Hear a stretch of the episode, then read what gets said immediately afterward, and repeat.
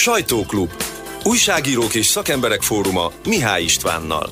Hétfőn délután a négy órai hírek után.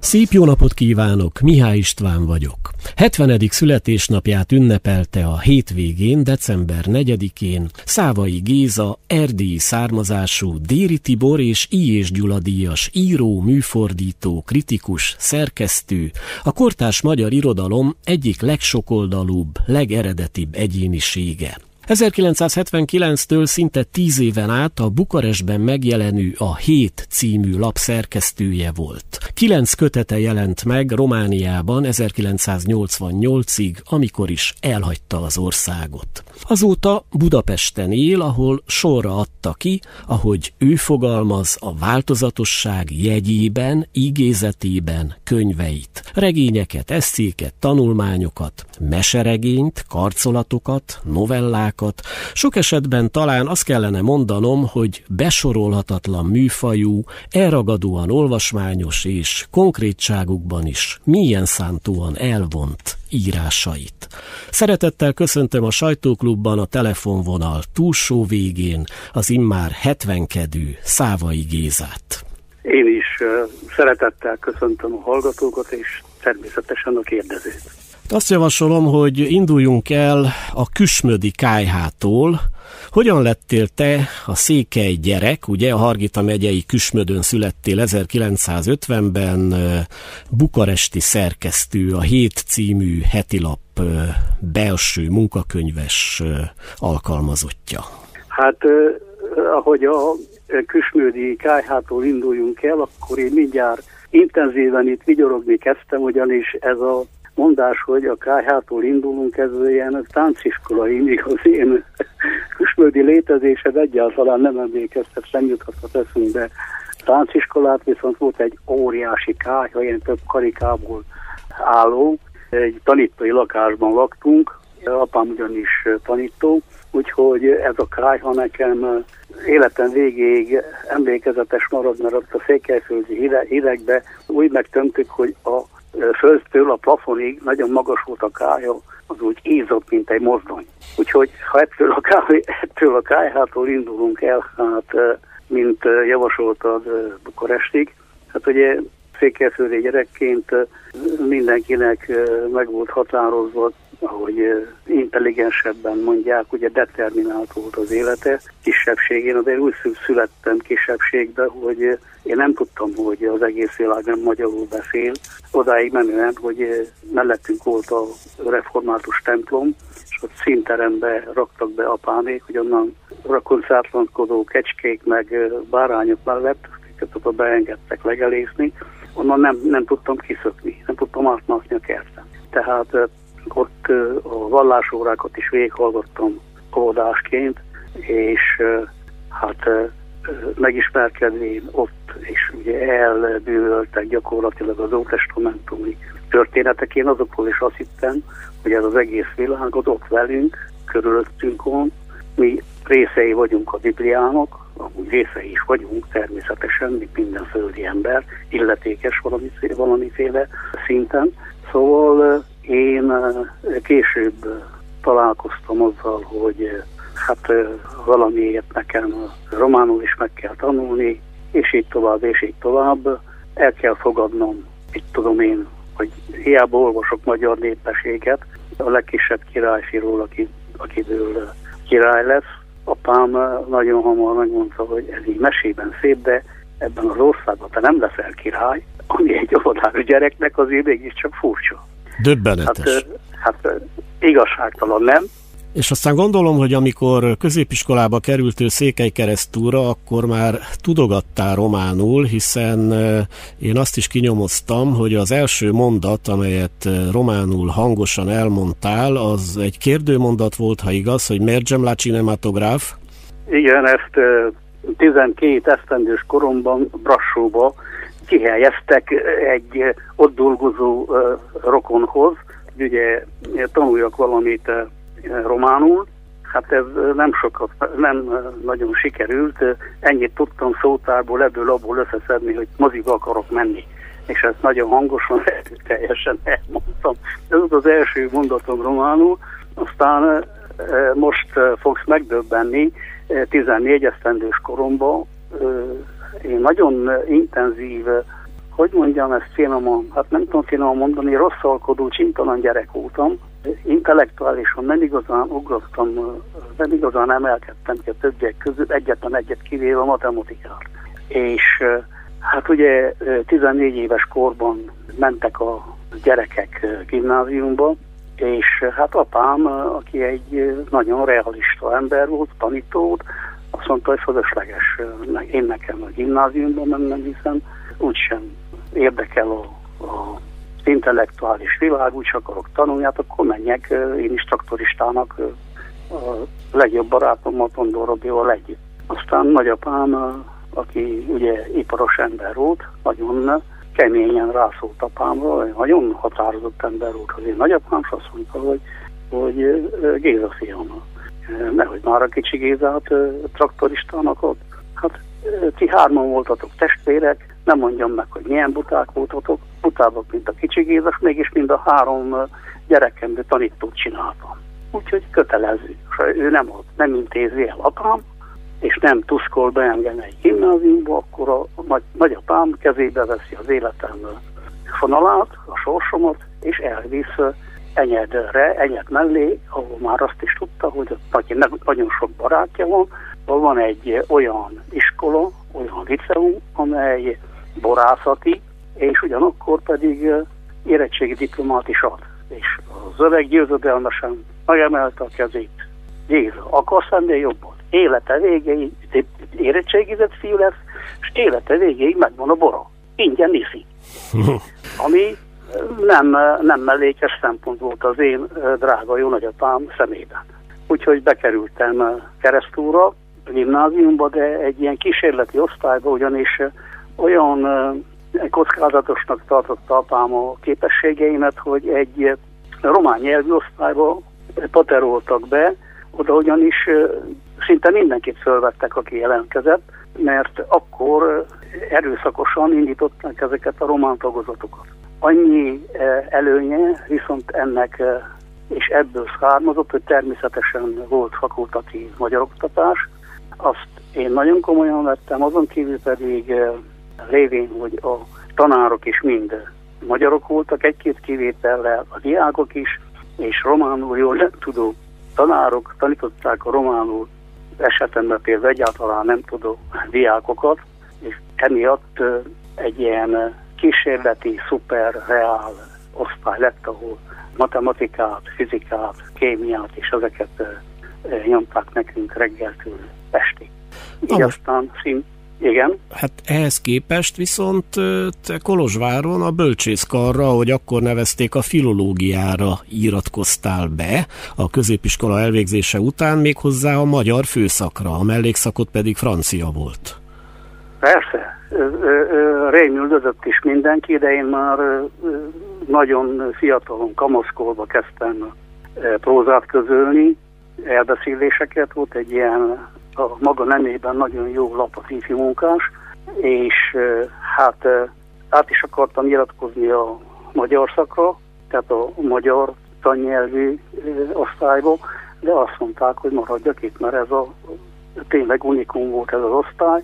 Minden osztálytársamból kémikus, matematikus, meg ilyesmi lett, hogy semmi hátrányom nem származik ebből. Hát annyi hátrányom származott, hogy mind a mai napig nincsen eh, például érettségén magyarból.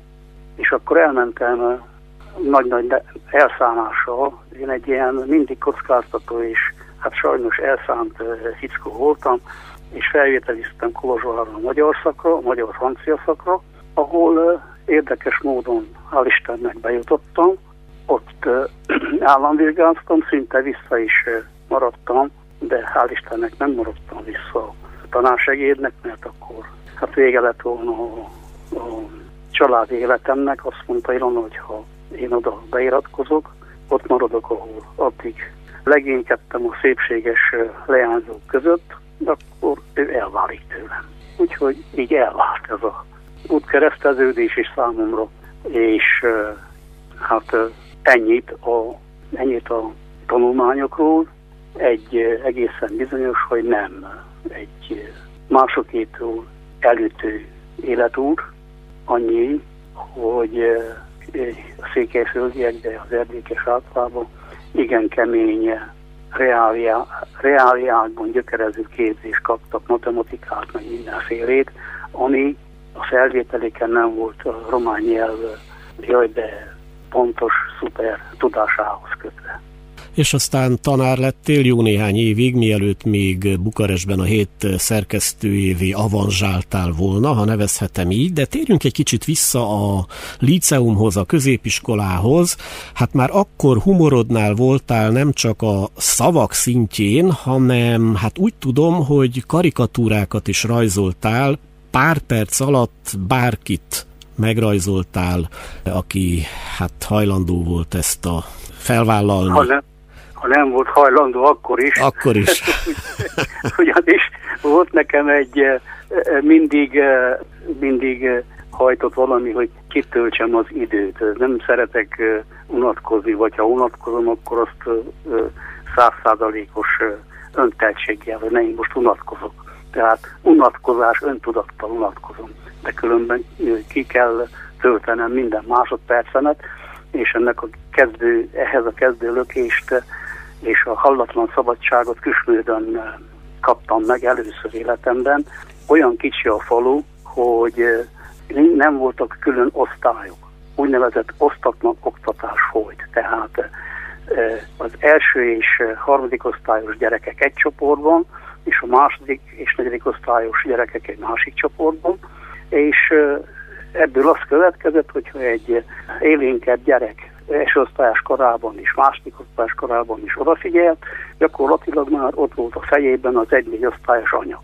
Szóval fantasztikus, hogy is mondjam, szabadságot és igazodási, szabad igazodási távlatokat nyitott, és én például keresztoron is elég hamar megtanultunk románul, a tantárgyakat ugyanúgy könnyedén vettük, de mondjuk engem még a nyelvek is érdekeltek, és ott órákon ülve egyfolytában firkáltam, hogy a román könyvben vagy a francia könyvben, nem tudom, lefordítottam a verseket ott helyben, lapszélre, unalmomba, és persze karikatúrákat készítettem. Egyre másra, ugyanis, és akkor azt mondta a rajztanárám, hogy Géza, te meg vagy élve fiam, mert elmész szovátára, kiülsz egy karosszékbe a medve mellé, és három leér, fél perc alatt lerajzolsz bárkit. Szényesen fogsz keresni, és mondtam, hogy ez egy szép, szép jövő, ugyanis én nem három perc, hanem fél perc, vagy egy, egy, egy perc alatt nagyon jellegzetes vonalokkal kedve rajzoltam le bárkit. És később ezt nem azért mondom, hogy most itt egy ilyen kuriózumot osszak meg, hanem ennek a képességnek kultúrtörténeti, hogy is mondjam, jelzése is lehet, hiszen mondjuk az 1900-as években egy futballcsapat megérkezett Budapestre, mondjuk Bécsből, vagy megérkezett Budapestre, és másnap már játszottak, és a napilapoknak le kellett hozni, le is hoztak önmagáról azó napilap, a vendég futballisták arcképét. Na most, hogyha egy fotós visznek oda az akkori idők fototechnikai beállításai szerint, akkor az gyakorlatilag nem jelenhet, nem jelenhetett volna meg a másnapi labban. Kerestek egy, egy olyan fickót, mint amilyen, ugye, amilyennek én indultam, és a fickó odaült, és 10 perc alatt 16 futbolistát lerajzolt.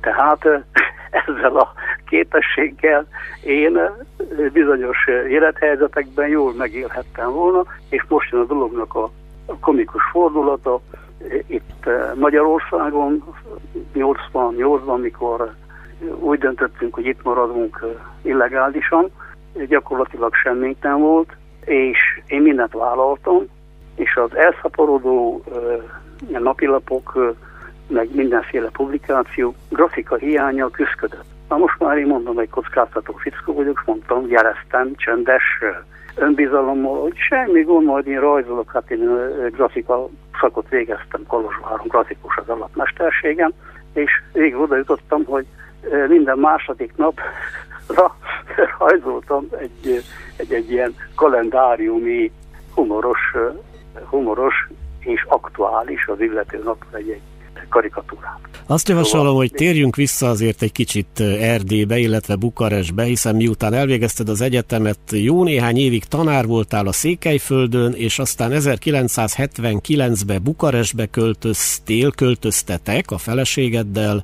és te a hét szerkesztője lettél. Ez mm, nagy lépés volt a Székelyföldről a Bukarestbe költözni, és érdemes volt felvállalni? Hát ezt mindenki nagy lépésnek tartotta. Én ezzel a lépéssel kapcsolatosan is teljesen közömbös voltam. Fiatal korom óta semmi egyedet nem hallok, és ezt mindig mondják, hogy Géza fiam, nincsen benned semmi becsvágy. Én ettől mindig elkeseredek és fölháborodok, mert hogy ne lenne bennem becsvágy, de nem ilyen állásoknak nem tudom még ügyében, hanem azért, hogy legyen nekem szabadidőm írni regényeket írni.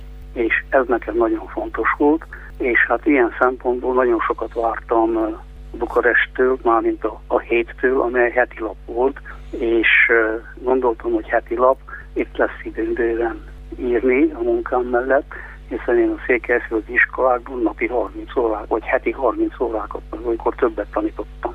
És azon kívül pedig írtam mindenféle műfajt, kipróbáltam, nagyon sok kritikát. A kritikáim azok nagyon-nagyon, ahogy akkor mondták, hát vitriolosok, meg szinte patakokban folyt a vérna.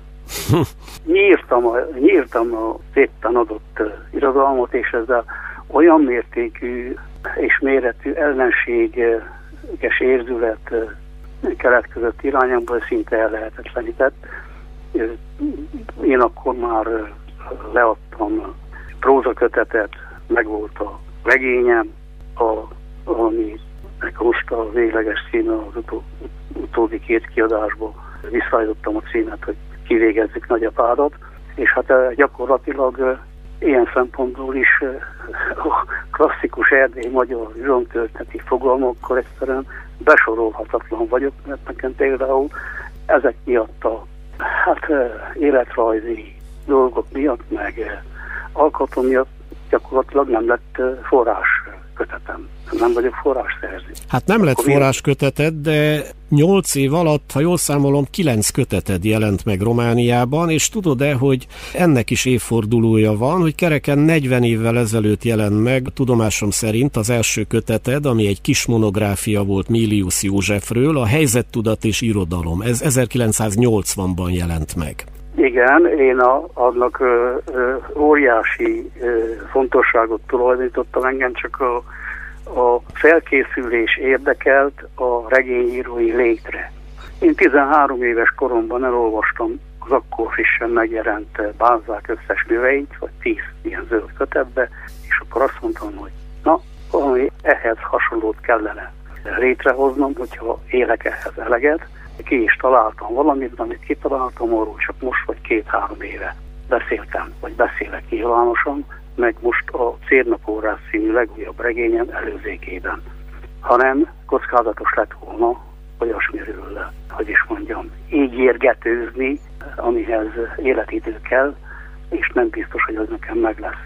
Tehát eh, visszatérve a eh, kérdésedhez, a helyzettudat és irodalom az számomra azért volt borzasztóan fontos, mert eh, hozzájuthattam olyan információkhoz, háttéranyaghoz, végül is egy történethez, amely az osztrák-magyar monarchia felszámolásától a szocializmus eh, iszonyatos kezdő éveig terjedő, teljes eh, történelmi folyamatokat, életsorsokat megismertette velem, és én akkor már pontosan tudtam, hogy én ezt azért csinálom, mert majdani regényeim hátterét, kuliszáit állítgatom föl magamban, és erre a Nélius tevékenysége, aki meg egyáltalán az élete nagyon alkalmas volt, nem térhettem ki, hogy is mondjam, a osztrák-magyar előélettől egészen a börtönig, börtönbe zárták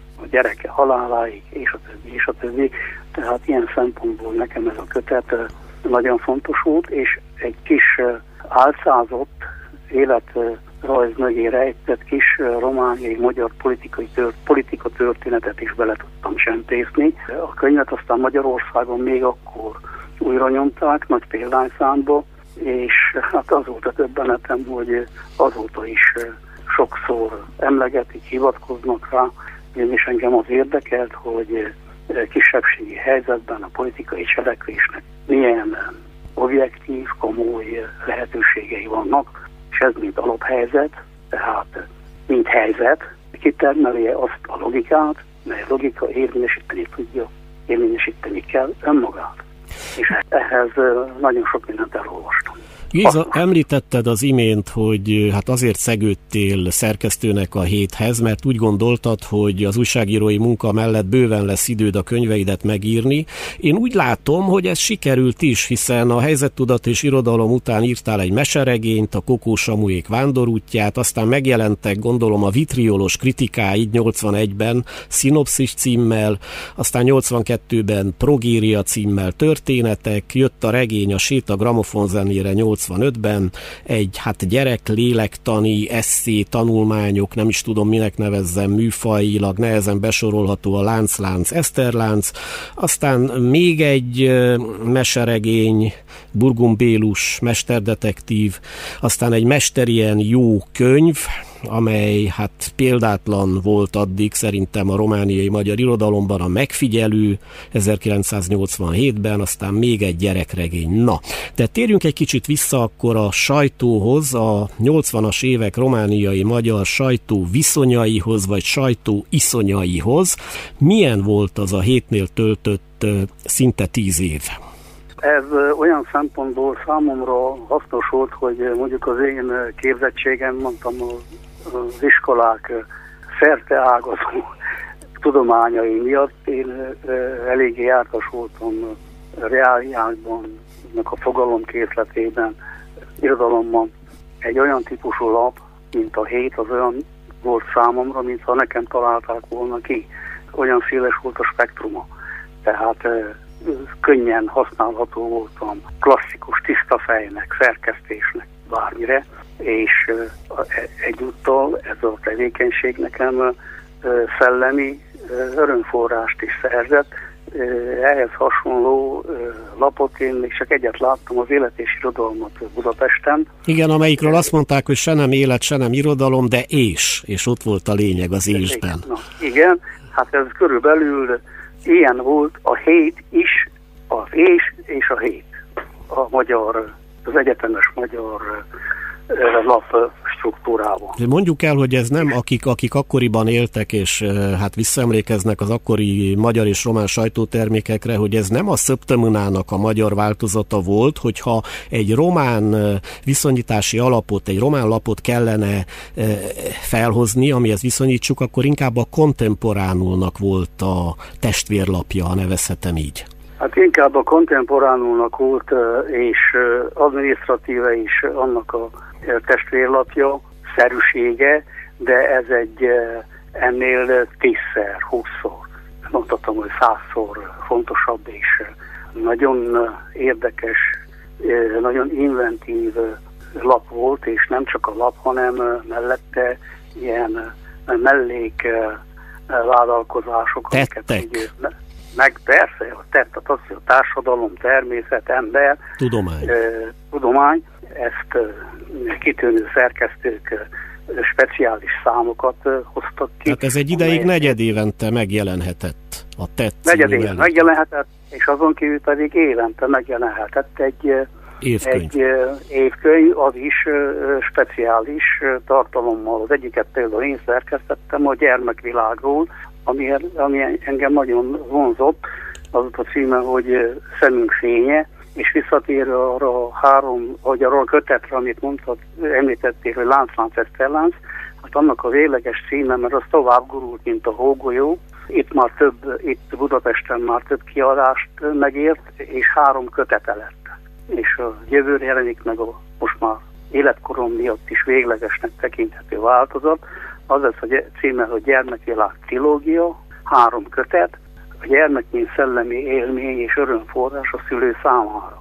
Egy kötet a gyermekrajzokról, címe Láss csodát, a másik a hazugság forradalma, tehát hogy hogyan születik a mese és egyáltalán a fikció tudattal, a képzelettel együtt a művészetre való érzékenység, és a harmadik pedig a, a nyelv, ami nagyon fontos volt, hogy is mondjam kisebbségi körülmények között, és ennek a címe az, hogy ribizli kávé. Ugyanis én reggelente kávézgatok, vagy 50 esztendeje, és a gyerekek, meg az unokák, és mindig ezt szeretnék tenni, de hát neki nem adhattunk kávét, és a feleségem kitalálta, hogy ribizli a tisztok, és akkor arra mondták, jó, ribizli kávé. Tehát ők ribizli kávéztak, én kávéztunk, és megvolt az összhang, és ezt a kötetet én eh, nagyon fontosnak tartottam.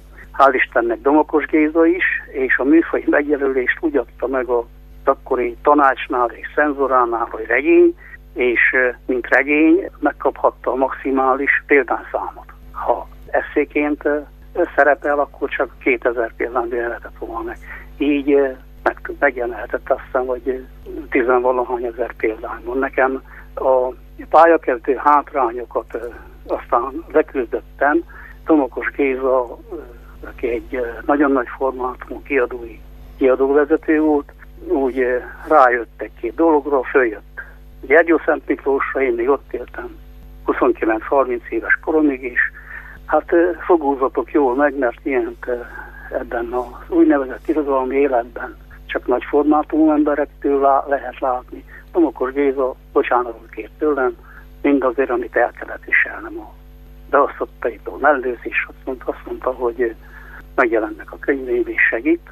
És így aztán tényleg megjelentek azok a könyvek, amelyeket te fősoroltál, odáig menően, hogy a sét a gramofon zenére az egészen különös sorsú lett, nagy siker, és az Géza úgy intézte el, hogy hóna alá tette, fölment a, a, a kézirattal a cenzorhoz, és azt mondta, hogy itt ez a izé, olvas, de hamar nem, nincs benne semmi.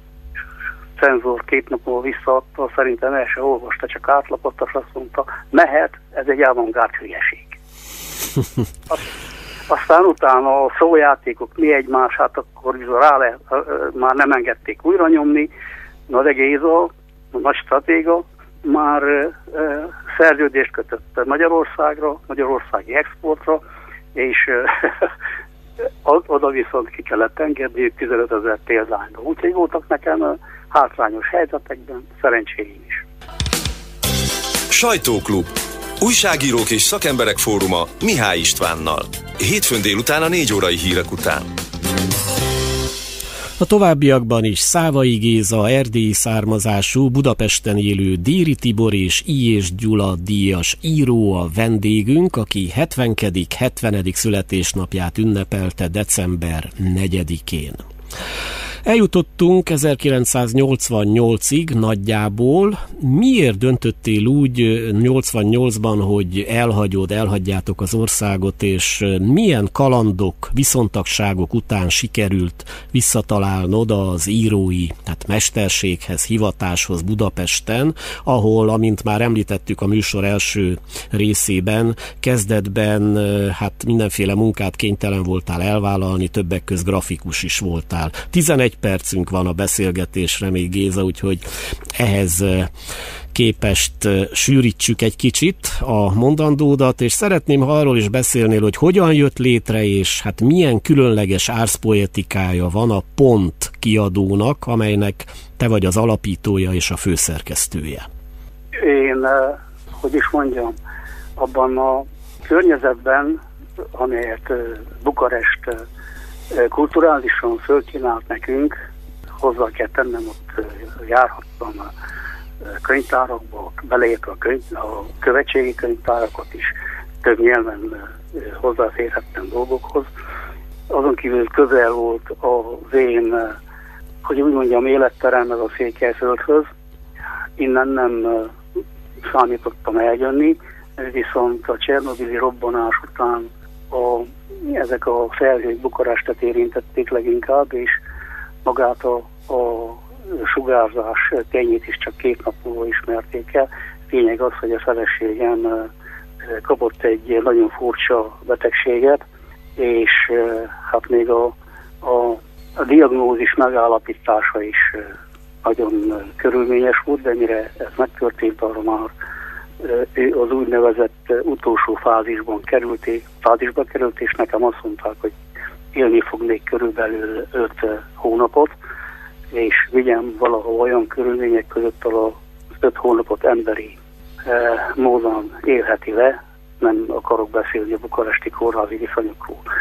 Turista útlevéllel, mint a kirándulni jöttünk volna, hogy két évente lehetett jönni, kihoztam Budapestre, ő itt maradt, a korányi klinikának, szanatóriumban feküdt még, vagy két és fél esztendőt, én visszamentem, mert eh, hát gyakorlatilag mindig kellett maradni egy túsznak, Eszter otthon volt, és aztán uh, Ilona itt is maradt, miként uh, említettem, és én pedig mindenféle külföldi ilyen hivatalos pecsétekkel, közbenjárással végül kiengedtek Esztert is, engem is, hogy az édesanyja műtétjénél jelen legyünk, akkor úgy döntöttünk itt hármasban, hogy itt maradunk, együtt maradunk, akármi is legyen, akkor még a testvéri szocialista országok egymásnak visszaadták. Tehát az itt élő romániai magyar menekülteket is nagyrészt visszaadták. Nem maradhattak itt illegálisan, tehát ilyen körülmények között maradtunk itt, aztán Ilona, aki egyébként biológiai csoda, mind a mai napig él, legnehezebben Eszter lányunk viselte ezeket az éveket, és hát természetesen én is. Ilona is, nekünk az első gyerekünk meghalt, császára született, Eszter is császára. Hiába akartunk mi hat gyereket, ez az egy gyerekünk volt, az is veszélyeztetett. És hát ilyen körülmények között én azt mondtam, hogy hát annyi regény a Földön, annyi ember írt regény, feltehetően az én regényeim nélkül jól meg lesz a világ, de Eszter nem tud felnőni, családom nem tud meg, abba hagytam egészen az írást, aztán később rájöttem, ezt nem lehet abba hagyni. Olyan, mint a matematikusnak a feje, az elbeszélő, prózát író feje is olyan, hogy állandóan dolgozik. Aztán miután láttam, itt telébe talált minket a kelet-európai rendszerváltozásnak a magyarországi formája, itt, itt is intézmények szültek, szüntek meg, folyamatok, kiadók, viszont minden nagy-nagy hiányban lehet találni valamit, és én rájöttem, hogy hoppá, körülbelül 1000-2000 esztendeje nem volt egy olyan kulturális pillanat, amikor a pénznél többet ér, az, ami nekem ugye adott volt, hogy a számítógépes dolgokra ö, nagyon könnyen rá tudtam állni, és ezzel a kiadóra képet megteremteni. És akkor az utolsó könyvem, ami más kiadónál jelent meg, az a magvető volt.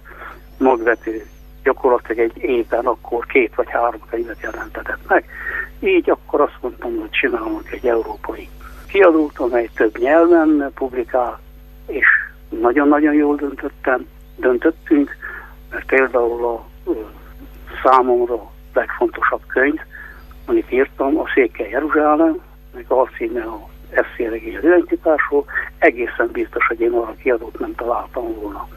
Annyira, hogy is mondjam, kényes problémákat közelget ez a könyv, és hát itt megjelenhetett már hatszor, hat, hat kiadása, és a kiadóban én az elbeszélő prózaírói létem meghosszabbítását találtam meg, kicsit plavizálva, ugyanis Bázák is úgy tudta létrehozni ezt a hatalmas életművet, hogy gyakorlatilag nem szolgáltatta ki magát kiadónak, hanem vásárolt egy nyomdát adósságból, és haláláig fizette.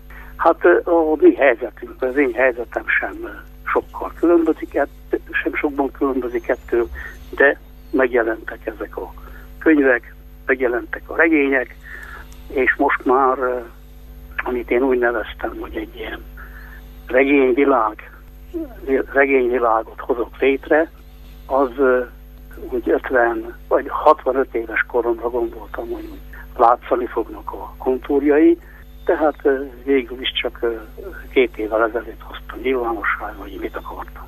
Hát én azt akartam, hogy teljes világra nyitottság legyen ezekben a regényekben, rendkívül, hogy is mondjam, újszerűen és mégis érthetően illeszkedjenek egymáshoz. Ilyen szempontból tudom, hogy rá akartál erre kérdezni, mindenki rákérdez. Ilyen szempontból írtam nagy kedvel a mesekönyveket is, ahol Burgumbélus nyomozott, mert ez, ezzel a, az elbeszélő ösztönömet akartam visszafogni, és a saját helyén a gyerekek műfajaiban kamatoztatni. Géza, nagyon sokat beszélhetnénk még erről a regényvilágról, de az időnk vészesen fogy. Én arra kérlek, visszatérünk még szerintem 2021 elején egy másik beszélgetésben majd Herbert Queen nevű alteregódra és a többi nagyon izgalmas könyvedre.